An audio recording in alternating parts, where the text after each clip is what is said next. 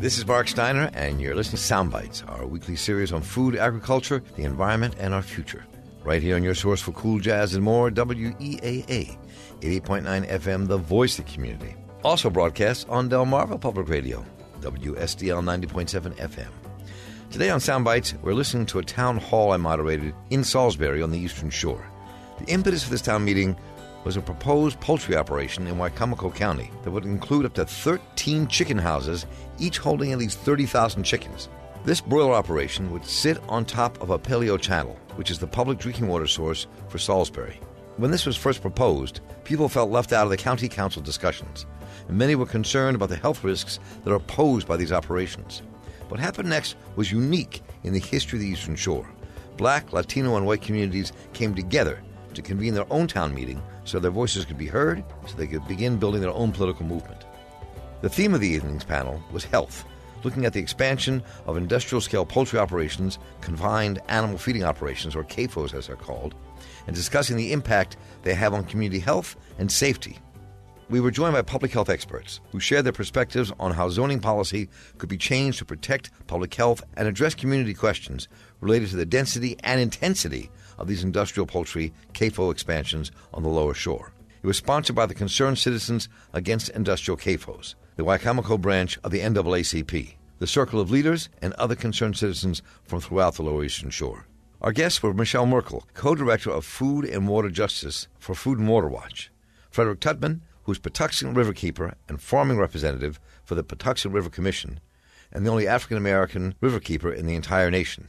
Maria Payan, consultant for the Socially Responsible Agricultural Project, Craig Watts, former contract poultry grower, and Dr. Jillian Fry, director of the Johns Hopkins Bloomberg School of Public Health's Center for Livable Futures Health and Sustainable Aquaculture Project. Today we listen to the first part of that panel, where our guests describe some of the health and environmental risks associated with industrial poultry production.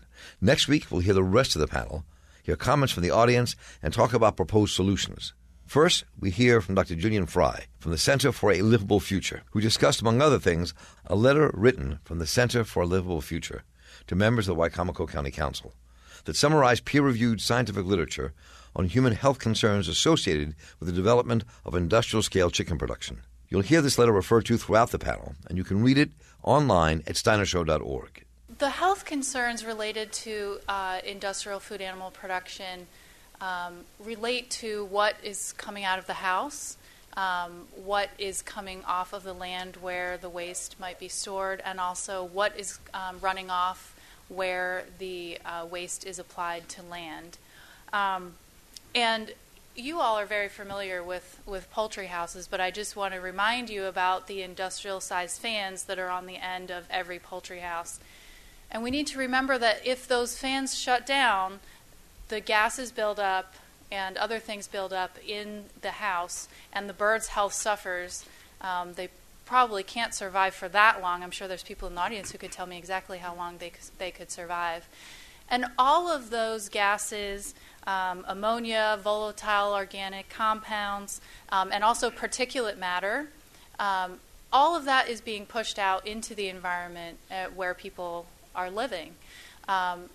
Sometimes the, uh, the, the route of exposure from the house to the community um, is not is not very direct because there is a setback or the way that the house is situated.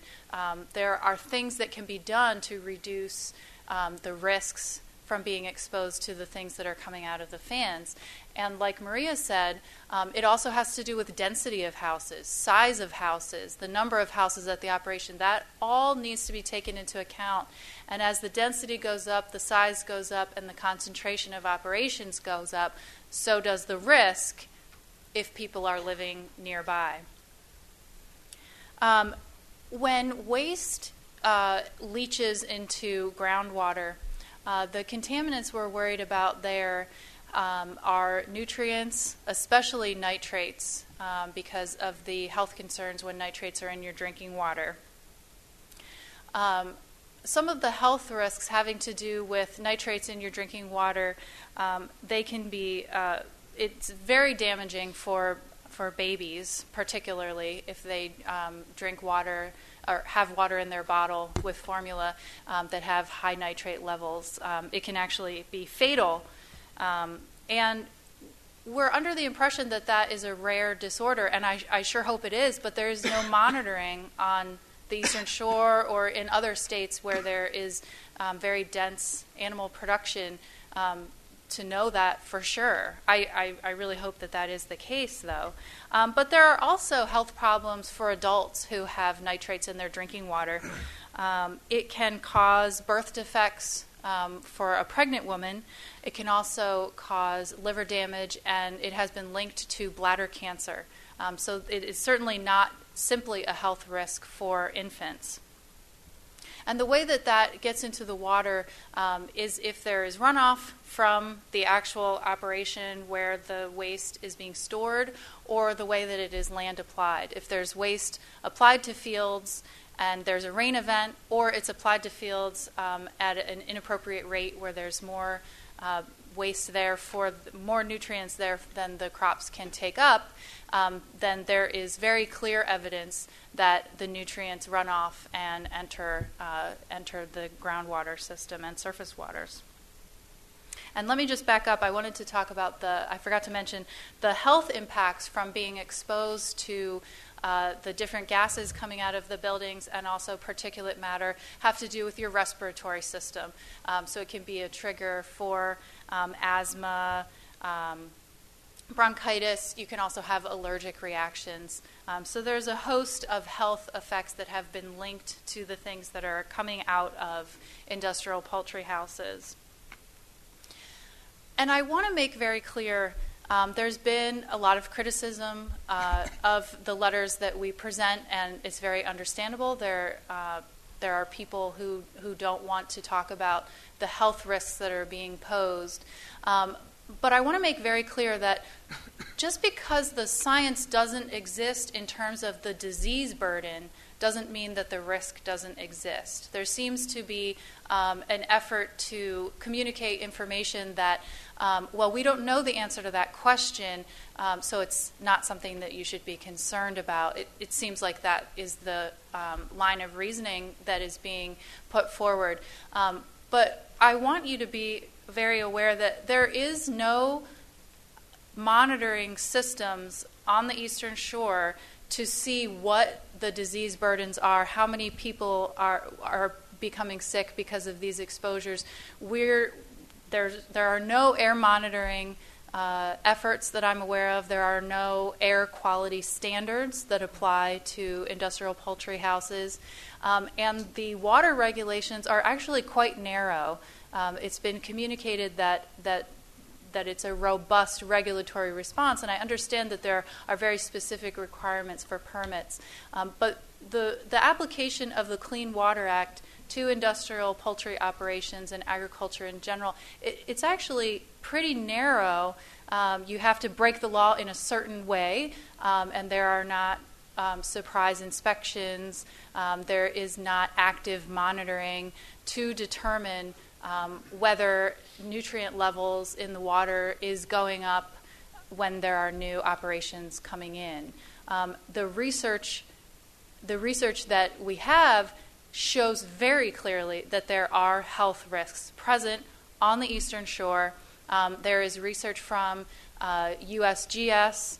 Um, there is research from different academics that show that on the eastern shore, the levels of nitrates in drinking water, or not in drinking water, sorry, in monitoring wells and in waterways in general are very high and are a concern. I've read multiple reports from the USGS that says we are monitoring the water quality, we find residues of pesticides, we find high nitrates that might affect the uh, make the water not suitable for human consumption. And it is maddening to see that there are no other steps further from that. USGS is not a public health agency, they are not a regulatory agency. They are a science agency for the Interior Department. So we have very good science, not just from USGS, but also from the multi stakeholder effort to monitor and restore the Chesapeake Bay. Um, we have more research in this watershed uh, probably than any other watershed in the world, certainly um, compared to any other watershed in the country. But the connections are not being made um, when the research shows that the that the nutrient levels are going up, and it ha- it is actually stated in their report that this is a concern for human health. Um, there are no more steps taken to make the connection and figure out how these operations should be sited, how they should be regulated, in addition to how they are currently regulated. Um, well, let me talk about uh, the specific drinking water situation here. Um, so usually when I go to speak at panels like this, um, I'm, I'm trying to bring up and share information about the uh, implications of industrial food animal production for rural residents who are relying on private wells because they are especially vulnerable. Um, private wells are not regulated by any government agency. Um, in Maryland, my familiarity with the regulations show that the health department tests new wells just once. I'm under the impression, um, and and then you know, th- and then is certified and, and can be used. So there is no active long-term monitoring of drinking water on the eastern shore um, in in rural wells. Um, the USGS monitoring wells should tell us that there is a problem, um, but we really don't know. There's, there was also um, a pilot study done so, uh, a few years ago on the Eastern Shore where um, they held a drinking water clinic and had rural residents come in and test their water, and they also gave them a survey about their water. It, it was a very small study, but it, it showed that there were levels of pathogens in the water um, and also uh, nutrients in the water that are of that are of concern for human health. But the survey was also very informative people indicated that they do not regularly test their water um, and they would get their water quality tested if there was a glaring issue with their water. Um, and it's possible that the small study is not indicative of the situation on the whole Eastern Shore, but I am concerned that it is. Um, and now this is a very uh, a, unique situation where there is a proposed operation a quite large operation that would be sited right over um, the Paleo Channel, which is the drinking water source for um, the city of Salisbury. Um, Public Health 101 teaches us that first you separate human waste or animal waste from your food and your water. That's what you do to protect public health. It's not technical, it doesn't have to be technical, um, it, it's not complicated science. But if you don't want your water or your food to be contaminated um, with pathogens that may or may not be resistant to antibiotics due to what is being um, fed to the poultry, um, and if you don't want it to be contaminated with other things like nutrients, um, you keep that separated. So I am very concerned. Um, I've been reading up on the situation here where the Paleo Channel is located, the fact that um, the nature of the Paleo Channel makes it very uh, vulnerable to contamination um, in terms of whatever is going on on the surface, um, whether it be a, a septic tank or, uh, or an industrial poultry operation. Um, I'm very concerned about that.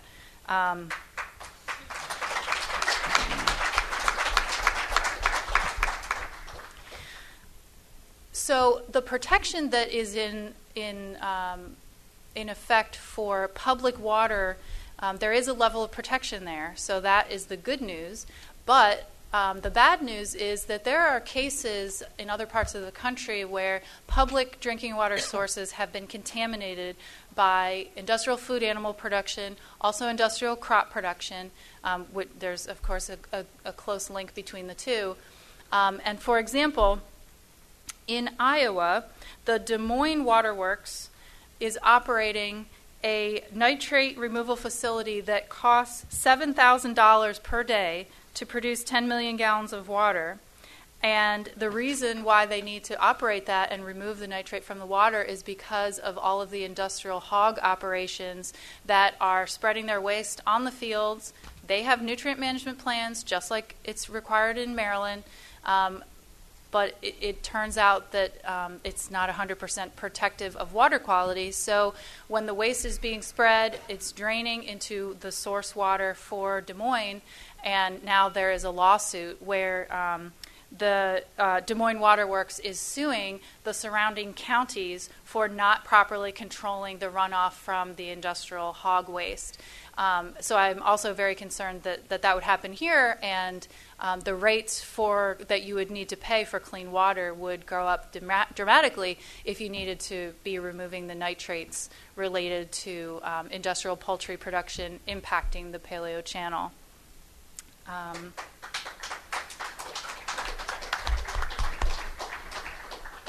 And I think that's what, what I wanted to cover for now. Thank okay, you. Good. We'll come back. So let me now uh, turn to one of the issues of health um, that I think is being being debated and, and concerned with people in this county um, and across Delmarva uh, is this is the question of a, of a public health ordinance. What that means, what that really covers, what would that entail, what's its reality, uh, and we're going to turn to Michele Merkel, uh, staff attorney with um, attorney with Food and Water Watch. Thanks, Marc. I'm very happy to be part of this conversation, so thanks for having me. Um, I am going to touch on the local ordinance, but I've also been um, asked to talk about whether the Clean Water Act permits that CAFOs have are in fact protective and robust, as uh, um, it's a point that Jillian raised. As Jillian said, there are a number of USGS studies that show we have some of the most contaminated surface and groundwater in the nation. I think we are supposed to have someone from USGS here tonight. Judy, is that you? Raise your hand. Yay for future questions.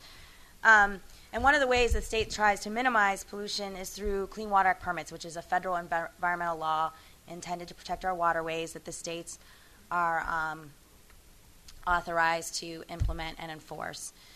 And the state issues Clean Water Act permits for municipal sources and for industrial sources, and certain types of livestock operations are, including poultry operations, are considered industrial sources for purposes of Clean Water Act permitting.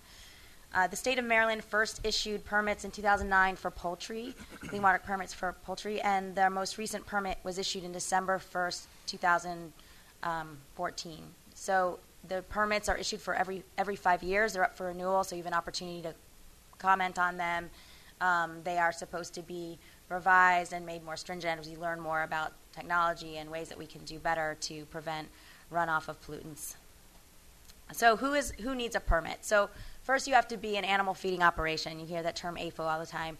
And to be an AFO, you have to confine animals for 45 days or more in an area where there's no vegetation grown or foraged. So these pig poultry complexes, right, are confining chickens for more than 45 days um, inside the buildings, not growing anything else where the chickens are um, being raised, and so they're AFOs. But not every AFO needs a Clean Water Act permit, so you have to be of a certain size.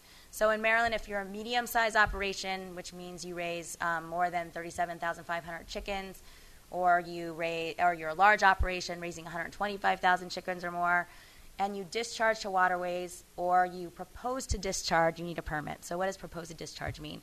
So a lot of these operations are designed to um, channel water through man-made conveyances, swales, or ditches, or pipes um, away from the production area where the buildings are, where the manure storage areas are. And so, because of the way these operations are designed, MD has determined that, that they pose a discharge and they need permits.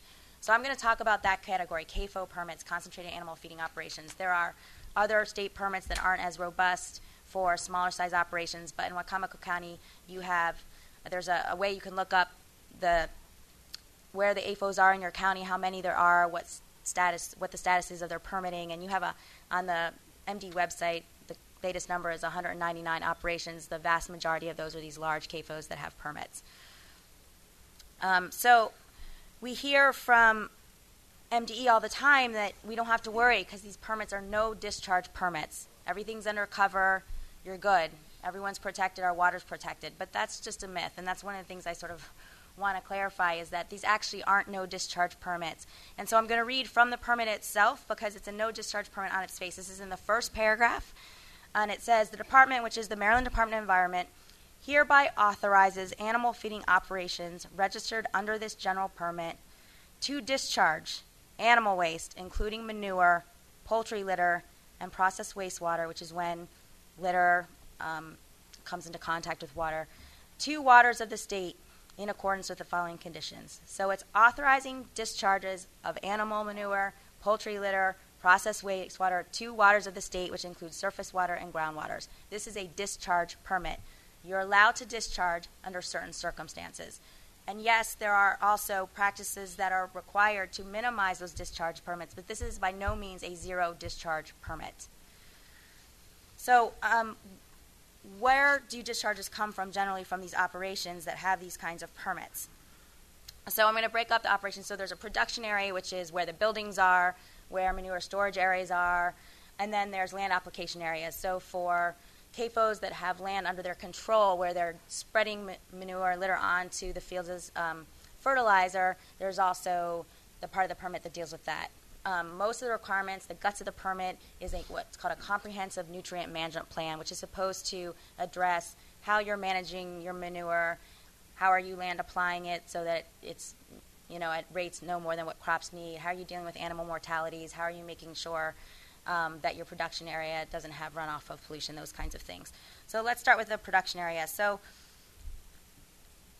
older CAFOs can discharge, are authorized explicitly to discharge under this permit during a 25 year, 24 hour storm event. So that's on the eastern shore, about a six inch storm in 24 hours. So it's it's a fairly large storm, but as our storm events become more intense over time, you're going to have more and more of these events. And these, these are authorized discharges under the permit. You've got about 99 operations under these older permits. For newer, large operations, they are not allowed to discharge even in, uh, regardless of the intensity of the storm. But you have a good number of CAFOs in your um, county that are authorized to discharge under certain storm, storm events.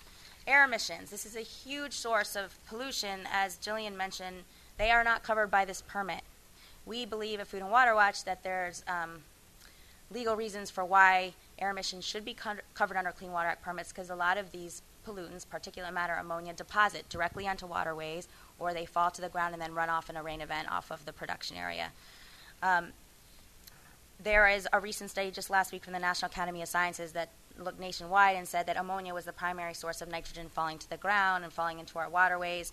Um, this source of pollution is not being controlled at CAFOs in Maryland, and I've heard you know MD recently say at your meeting that uh, Mr. Culver sponsored that um, you know, they don't consider the air emissions as part of the permitting process, but there are also no regulations under the health codes or the environmental codes in the state to, to address these sources of pollution. So these are emissions are um, uh, public health threats, but also threats to the environment as well that aren't covered by the permit. So what about the land application areas? So there's also a storm exemption under land application for land application areas. So if you're in compliance with your nutrient management plan and you still have runoff during a storm event, those are not covered by the Clean Water um, permit or exempted rather. Uh, the Environmental Integrity Project, and there's some reports out on the table, looked recently at 498 broiler operations on Delmarva in eight counties, including Wicomico County, and they found that based on reporting that the CAFOs um, did to the state, that 79% of the phosphorus was spread on soils that already was saturated. The soils were already saturated beyond what the crops could use. So the idea is you're going to use the manure as fertilizer and you're only going to apply what the crops can uptake for growth and none of it's going to run off into waterways but in fact we know that there's a lot of over application and some of this is not the farmer's fault um, from a legacy standpoint. The state recently updated their phosphorus management tool which helps farmers to decide how much fertilizer they can use but that was outdated not protective. There's a new tool being phased in with the um, intense growth, I wonder whether the growth will outpace benefits of this new tool, but that remains to be seen. Um, there's also a lot of no land operations, including in Wicomico County, where they're building these huge complexes. They don't pretend to have real connection to the land, right? They're shipping and transporting their waste off site. Under the Clean Water Act permits, you you um, report how much you're transporting off site, but it's kind of there's no real manifest system. So, what um, EIP's report showed is a lot of it ends up on the Eastern Shore farmland, uh, including um, often within the same county. But crop farmers that import litter do not have to report field level information about the nutrients they apply to crops. So we really don't know what the fate ultimately is of those uh, of that manure and whether it's being over applied. And as Jillian mentioned, in the health context, the same as the environmental context, ultimately there's no real monitoring under these permits to ensure compliance. So they have to, farmers have to test once a year their um, manure litter for nutrient contents. They have to test soil samples at least once every three years. That's it. There's no in-stream monitoring required. There's no monitoring that ensures compliance with clean, the Clean Water Act and to ensure that we're meeting our water quality goals and that there aren't there isn't pollution running off of these operations. Um, the, the permits also don't address cumulative impacts, which are um, significant given again the expansion of the industry on the Eastern Shore. So there was there's recent data from Delmarva Poultry Institute, which is the primary trade group for the industry, showing that um, bird count is up 3% from 2014 to 2015 to 580 million head on Delmarva, which is like the, I think it's the largest jump in the past six years. The number of pounds in production is up to three is up to 3.96 billion pounds a year, um, an increase of almost six percent. The number of houses rose, um, and so we're seeing more buildings, more chickens, more houses. These CAFO permits, as MD will tell you, they look at the individual permit. Their goal is to make sure that it's not polluting our waterways, but they're not really addressing whether this one facility is next to another facility, a house, a building. You know, Gary Kelman from MD recently said, you know, that's zoning. That's a zoning issue, a county issue. That's not something I worry about, right? So they are doing nothing to address the cumulative impacts of these facilities, where is which is why you have areas of the Eastern Shore where have you know these poultry complexes stacked you know side by side by side.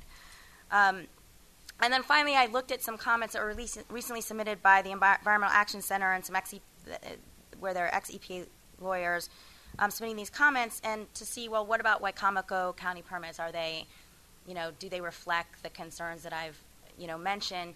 And you know, they uh, noted incomplete and outdated information on the permit application, you know, including not covering the expansion of the facility if it was an existing facility, no analysis on impacts of waterways, no assessment of cumulative impacts, no um, requirement to control air emissions. I said, as I mentioned, inadequate size of manure storage areas to handle and properly house manure. You know, the list goes on and on and on. And these are um, permits that were recently approved. Um, and, and finally, I, sh- I just want to mention too, the state's not doing anything to make the big com- poultry companies responsible. So these permits go to the contract growers, who are squeezed financially and um, have to put in practices and, as I said, should be doing more to control air emissions in the houses and that kind of thing. Um, the state has the authority to co-permit the big companies. They have refused to do so, um, and that's another issue that I, I think is worth exploring in terms of whether if these companies are doing business in your community, you can um, make them responsible for some of this waste management and, and make them pay some of their millions and billions of dollars in profits towards properly managing the manure so that your health is protected and your environment is protected since they own the chickens and they reap the profits. Um, so, I, you know, the question for you, I think, is, you know, I, these are not zero discharge permits. They are not covering emissions like the air emissions from the buildings that are significant. And um, and if you don't feel that it's protected enough, the good news is that you do have the ability to do something about it. So the, your local government, your county council, and your county executive sit as the local board of health in your community, and they have the ability to pass health-based ordinances like Maria was talking about that can fill the gaps where the state is failing to protect you. They can address density and have setbacks not just from waterways and those kinds of things, but between houses, right? They can address air emissions and require them the vented air emissions to be controlled and technology to put, be put on the buildings to control those air emissions. They can issue health permits that allow them to do some inspections and um, they can issue fees to cover the costs of those things. So there's a lot that your local government can do, um, and you know I would submit should do because I don't think the state's doing a good enough job of protecting you right now. So, uh, but you do have the opportunity to self-determine. I think that's um, something that folks are interested in and talking more about, and we're willing to, to help with. But yeah, I was just going to say I'll just hold this for uh, maybe we can get into this, Marc. But you know, ultimately, this is a cultural question, right? Like, what do you want your community to look like? I don't think anyone thinks we should be running agriculture out of town, right? But the Eastern Shore of Maryland used to have very robust truck crops, like fruits, vegetables. A lot of those crops have been replaced by soy, soy and corn for poultry operations. You've got all your eggs in one basket, pardon the phrase, right now. Um, and we have a report out there called the Economic Cost of Food Monopolies that looked at data from the 40s to 2012, which is the last data set that we had, that showed if agriculture was as diverse as it used to be, farmers would have made 137 million more dollars, right? And we started talking about like you know the number of acres that would have to be converted, the corn and soy, back to fruits and vegetables. But my question is for communities, you know, when you're talking about economic development, should we be thinking about diversifying agriculture, right? So that farmers can make a living wage, so that you're operating in a way that's protective of public health and the environment. I think those are important questions to ask, and, and like I said, you have government officials um, that have the authority to make decisions um, that can help you achieve those types of goals. Thank you.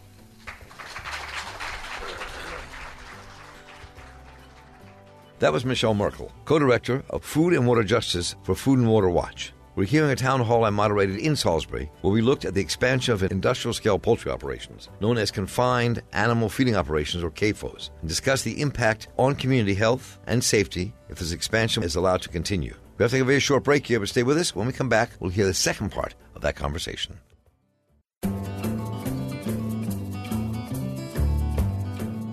Welcome back. This is Marc Steiner, and you're listening to Soundbites, our series on food, agriculture, the environment, and our future. Right here on your source for cool jazz and more, WEAA 88.9 FM, the voice of the community. Also broadcast on Delmarva Public Radio, WSDL 90.7 FM. This morning we're hearing a town hall meeting I moderated in Salisbury where we looked at the expansion of industrial scale poultry that are called confined animal feeding operations or CAFOs. We discussed the impact on community health and safety that expansion of these gigantic poultry houses is already having and could have if the operations were allowed to expand. Before we went to break, we heard about some of the science around poultry production and its impact on the environment and human health, and discussed some of the policy issues around that. Now we'll hear the rest of the opening statements from the panel we start with Maria Payan, consultant for the Socially Responsible Agriculture Project. My name is Maria Payan, and I am uh, a consultant with a national nonprofit, which is Socially Responsible Agriculture Project. Uh, what we do is we work with communities who reach out for help um, when it comes to any type of industrialized uh, animal production facilities. Um, I work in multiple states, um, mostly on the northeast and the eastern shore here. Uh, I can tell you that um, I myself actually became involved in this issue um, because I had bought a house back in 1999 uh, in Delta, Pennsylvania, uh, across from a farm which I grew up in Bucks County, uh, Pennsylvania, which is a farming community. Um, I am no stranger to farms, and this is where I wanted to raise my child. And we had a business there as well. I was a stone's throw across the street from um, cattle on pasture, and we had horses in the back pasture, and things were lovely until um, the farmer sold the land and the farmer had sold the land to an absentee owner um, who had come in and started constructing chicken house after chicken house after chicken house. And when I'm saying chicken houses, these are 600 foot buildings. Um, they are uh, 25,000 birds per piece uh, in each building confined. So it was 100,000 birds. Um, and one of the biggest effects and impacts that you have with these kind of operations is the dust. Um, literally, it was a street that separated my house from their house.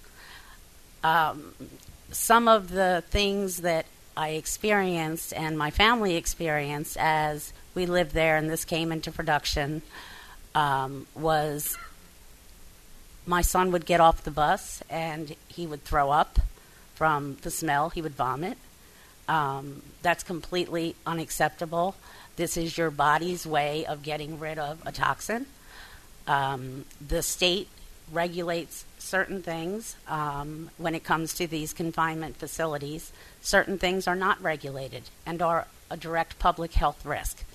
Um, there has been a lot of science that has been documented more and more each year, um, whether it is Pennsylvania, New York, North Carolina, Virginia, uh, Maryland, Delaware.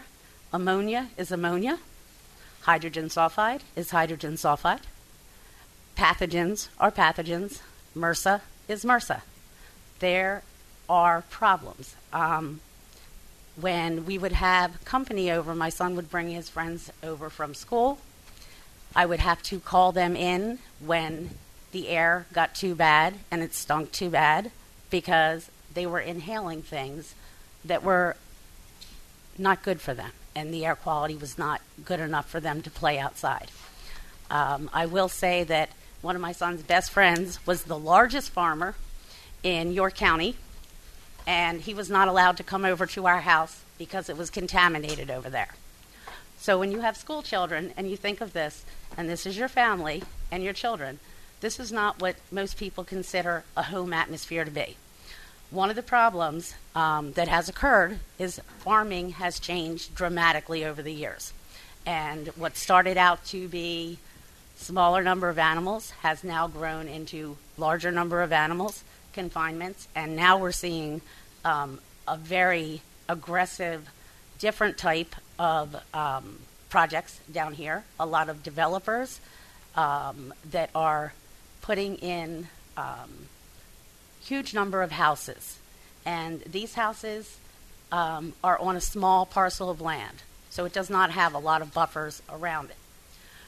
What I have helped communities do is to address the problems with public health, and communities have joined together, much like what we see down here if you look at the full room. Um, this is a community that's standing shoulder to shoulder. And I'll tell you, it is a subject where you have to find a balance. And that is a difficult thing to do um, when you're talking about this, these very large factor, you know, industrialized animal production facilities. So, um, in Codorus Township in Pennsylvania, uh, we were able to in August pass a health ordinance. And what the health ordinance does is address things that the state does not already address in permitting. For example, okay, the state does not address how far one facility is sited from another facility. And the reason for that is biosecurity. Um, you know, I have numerous studies up here where the industry would never have gone down this road years ago. They would set up a facility and not set another one, you know, so close to where they put a large facility. It would be a mile or two miles away. Now we're seeing facility next to facility next to facility. Matter of fact, I found one, they had five different integrators within a half mile. Um, when things happen, uh, like avian influenza or some type of uh, problem like that, that is the pathogens or the virus um, is spread airborne, you have problems now. Now you have where this is blowing, and we saw it, you know, in the past year, where they had to call 47 million birds. Um, what comes out of the fan affects what you breathe into your lungs. The ones that are most impacted are children and the elderly. Um, asthma, COPD. Um, we were successfully able to do this because we brought the science and addressed that there was nothing in place to create a balance. And what I love about the health ordinance is everyone, you know, it's a touchy subject, and people say you're trying to shut down industry. No, this doesn't do that at all. It doesn't tell them you can't build here. What it does is say if you're going to build here, you have to take certain things in precaution. And we keep hearing how they want to be a good neighbor. Well, if industry wants to be a good neighbor, then you have to recognize that there are things that you can do to be a better neighbor. And these things should be done for the simple reason that no one should have to give up their health because industry wants to move in next door to them and does not want to do extra precautions. So this is the um, this is the success of health ordinances anyone who already has a farm is grandfathered in, so they do not have to do anything extra. Uh, the community that we did pass this in, there are 4,000 people in that community. The operation that they wanted to expand would have expanded this facility to 3 million birds. So, this is not in any way what we want to call a family farm. This is major industry, and there are health effects. So the, the community stood together shoulder to shoulder, farmers, um, were part of the conversation as well because they were being impacted. It wasn't an us against them. It's okay, we have a problem here. Let's sit down. Let's come together as a community. Let's put some common sense um, things in place that are going to create that balance. And, you know, often you see hesitation at the leadership level. And I will say that the township that passed this, as well as a county that passed it in another state that I talked to, they both told me in the beginning they were apprehensive. But this is the best thing they could have done because it created that balance without the conflict. So it's not a you can't come, it's you can come, but you know, UV lighting, that kills pathogens. Let's talk about that. Let's talk about separation distances let's talk about a health permit so that if something goes wrong, um, there is a means to go in and inspect and enforce. Uh, I'd like to turn now to Craig Watts, um, who came up from North Carolina. Um, and I don't know how many of you know who he is or his story, but I only learned of it recently. and it really is really interesting just to hear his thoughts about his poultry operation why he took a stand he did. It was very popular on some levels and very unpopular on other levels, um, and what he learned from that process and what happened. So we're just like Craig tell his story, and we can excuse me, and we can take it from there. Craig. Well, I initially started being an advocate for um, for uh, farmers because the contracts really got. Or, for lack of better terms, honors. Um, it's just so one-sided. Uh, I, I, won't, I wouldn't even go as far as calling it a contract. It's more of a uh, or of contract of adhesion, if you want to uh, put it in contract terms. But a contract would indicate mutual obligation, and uh, I just didn't, I just don't see that in these contracts anymore. But um, through advocating for um, farmer con, uh, contracts, I did a little media, a little print stuff, and I ran ran into a, a reporter, and he and I worked together. And so he had a girl down in uh, Georgia. She was from Atlanta who was a uh, he said a chicken expert, like behavioral stuff and chickens. I said he said, "Would you talk to her?" I said, "Yeah."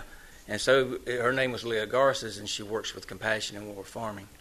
Uh, I'd never heard of them, uh, and she. Um, so she calls me one day, and we kind of go back and forth, back and forth, and she finally gets the courage to ask me, "Could I bring my camera person?" I'm like, "Sure." You know that should be no problem to open the door of a poultry house. I mean, if you if you're closing the doors and keeping everybody out, then you got to be ashamed of what you're doing. Well, I wasn't. Come on, you film it, make up your mind. And I know what I see every day. Um, and so what happened was she came in early one flock, early one flock, yeah, and uh, we filmed the, the little chicks. And if you any poultry farmer in this room, you know you get some with cross beaks, no eyes. You get uh, uh, dehydrated ones, bacteria laden ones. And it can be a myriad of things. And so we kind of went through that process, and so she came back a little later in the flock. Actually, I think it was like the day they, they moved out. And and you see some other issues, you see leg problems, and then you see you know, how jam packed they are in there. And if it was that was either I think it was July, and so it was really hot, so birds were panning, and and so that was in May of 2014, and so we kind of held back on it, and um, I think she released it December 3rd of 2014. And by December 4th, 2014, I think we had a half a million views on YouTube. Uh, it's well over 2 million today. Uh, to say it changed my world would be the understatement of a lifetime. She, um, naturally, the next day, the, the, the, the, the video was released on a Wednesday night. Thursday morning, it really hit full time, and then um, and then naturally, the integrator was down there, and they were coming to to check me out. Though the same two men had been down there 500 times before and never found an issue. But they were doing what they were told to do, no problem. And uh, I thought they were going to take the birds and fire me. I mean, but I had already prepared myself for that because what happened was I was seeing not only issues with the lack of respect for the farmers' role in this business, and I'll just say this right now: without those farmers building those houses, none of the rest of it matters. It doesn't matter if that farmer doesn't build that house. There's no need for that service tech, that live production manager, uh, right on up the line and it just seems like we are, you know, the, the redheaded stepchild. But anyway, um, so after after Perdue um, came out and they inspected me, and, and they, then they left, and they left the flock in the house. And so I moved that flock out, and I don't know, about two or three weeks passed. They came out and they gave me this a letter. It's called a Performance Improvement Plan for Biosecurity and Welfare. I'm the only chicken farmer in the United States of America, or maybe the history of the world, that's ever been put on that. But anyway, so I, but I didn't feel special. I can assure you. Uh, and I don't know what it was, if it was intimidation or whatever, but they had to realize by that time I didn't care if they pulled a contract or not. Uh, because what I was seeing was deception in the marketing. And I think that got actually bother me more than uh, than what the farmers are going through, at least there briefly. Um, you know, when you put uh, when you put something on the labels, and people expect that if they see this on this label and they don't see it on this label, that they're getting a better product. And we were seeing terms like cage free, which is absurd. Every broiler uh, in America for meat is raised without a cage, and the reason they raised without a cage, they got them in there this tight. You couldn't get a cage in there. So um, the other thing was humanely raised. Says who? But uh, the USDA actually made them pull that off the label. Um, uh, there were actually two lawsuits about that of uh, HSUS and uh, I can't remember the lady in, in New Jersey, I think. Um, no hormones or steroids. Well, that's been outlawed since the 70s. Doesn't happen.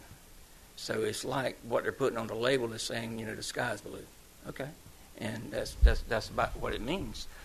So that that was kind of bothering me a bit, and I saw an advertisement where you know the, the chairman of the company was going into a poultry house and and the birds are about market age, and he says nice fresh pine shavings on the floor, the pellets, per, uh, teats perfect pellets, equipment is spotless, and I'm thinking that's six week old birds. It doesn't look like that, and uh, and so I thought that that was just being very insulting to the public. And at the end of the day, that's who I work for. I work for the consumer. I don't work for that integrator. I work for the consumer, and if I sat on it, I was enabling, and I would be worse than the perpetrator. So that's the story. Great.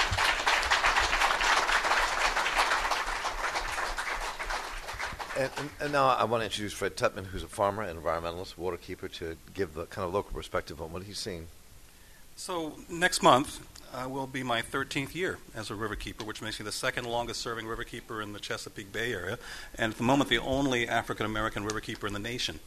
And I was thinking on the way down here that one of the things I'm really grateful to do, because I am excited to go to work every single day, but I'm excited because I get to help people.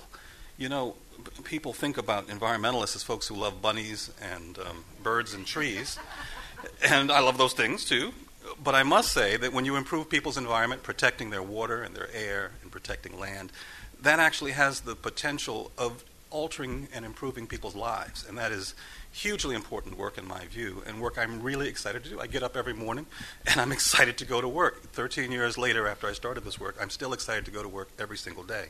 I represent farmers on the Patuxent River Commission, in addition to being a riverkeeper, and I spend about 30% of my time in North Carolina, where my other half lives. She's a riverkeeper in Pittsboro, North Carolina, where I'm very active in the North Carolina Environmental Justice Network, where, of course, we have issues with factory farms, huge issues, huge issues, and David and Goliath style battles with communities over their health and their welfare and problems with their water and their air and their ability to function in their homes, in their communities.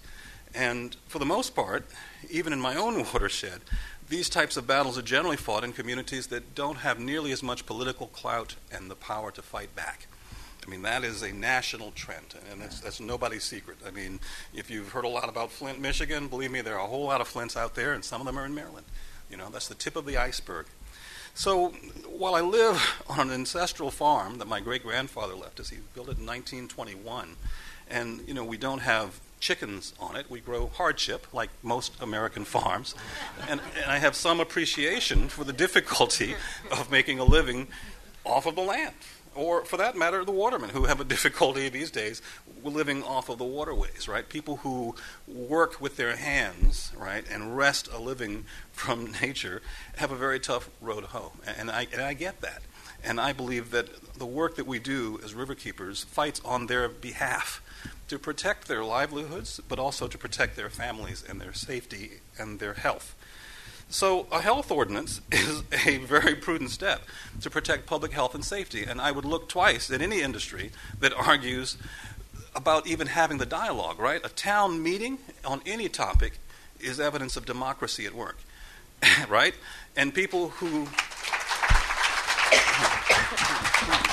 and people who are angry about us even having this conversation, right, raises my concern right off the bat, right? Because what would possibly be the harm, right, of having an ordinance? If these are industries that are benign to your health and safety, what's the harm in regulating them to make sure of it? Where would the harm be? I mean, right?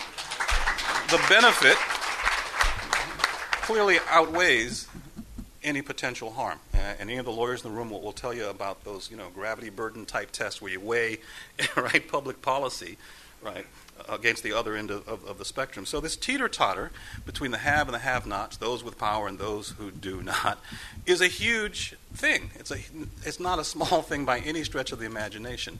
I'm deeply concerned, right, that these communities that are facing um, agribusiness, right? Industrial farms, different type of agriculture than the type that we do where I live and work in Annapolis, where there's the potential to disrupt lives and to compromise people's health. And an opportunity here to do the right thing, both for the regional economy, because uh, it's no big secret, the relationship between having a clean and wholesome and healthy environment and having a robust local economy should be no contest right? These two things are closely fused, they're closely connected. You really can't have one without the other. And again, look twice at anybody that thinks you have to choose between one or the other, right? So I think I'll probably stop there. I'm obviously not a local guy, but again, I care deeply about the empowerment of this community and its ability to speak stridently about protecting its own stakeholder interest in having clean air and water um, and a community that thrives on every level, economically, uh, from a public health, health standpoint, and on every other level you can possibly imagine. So I'll, I'll leave it there for now. That was Frederick Tutman, Patuxent Riverkeeper and farming representative for the Patuxent River Commission. You also heard Michele Merkel, co director for Food and Water Justice, a project of Food and Water Watch, Maria Payan, consultant for the Socially Responsible Agricultural Project, Craig Watts, a former contract poultry grower from North Carolina, and Dr. Jillian Fry, a project director at the Center for a Livable Future. Please tune in next week to hear the rest of this panel, where we discuss solutions and hear from community members and Wicomico County leaders. The Marc Steiner Show and Soundbites are productions of the Center for Emerging Media, made possible in part by a grant from the Town Creek Foundation. Our senior producers are Stephanie Mavronis and Mark Gunnery. Our engineer is Andrea Melton. Our engineer at Delmarva Public Radio is Christopher Rank. Our interns are Morgan Barber and Calvin Perry. Theme music is by Wal Matthews of Clean Cuts. Send me your thoughts about today's program to talk at steinershow.org. And to podcast the Marc Steiner Show and share it with your friends, visit us on the web at steinershow.org or listen to us via your favorite podcasting app. You can also learn more about Soundbites and listen to past episodes at soundbitesradio.org. And for your source for cool jazz and more, WEAA 88.9 FM, the voice of the community and WSDL 90.7 FM, Delmarva Public Radio. I'm Marc Steiner. Take care.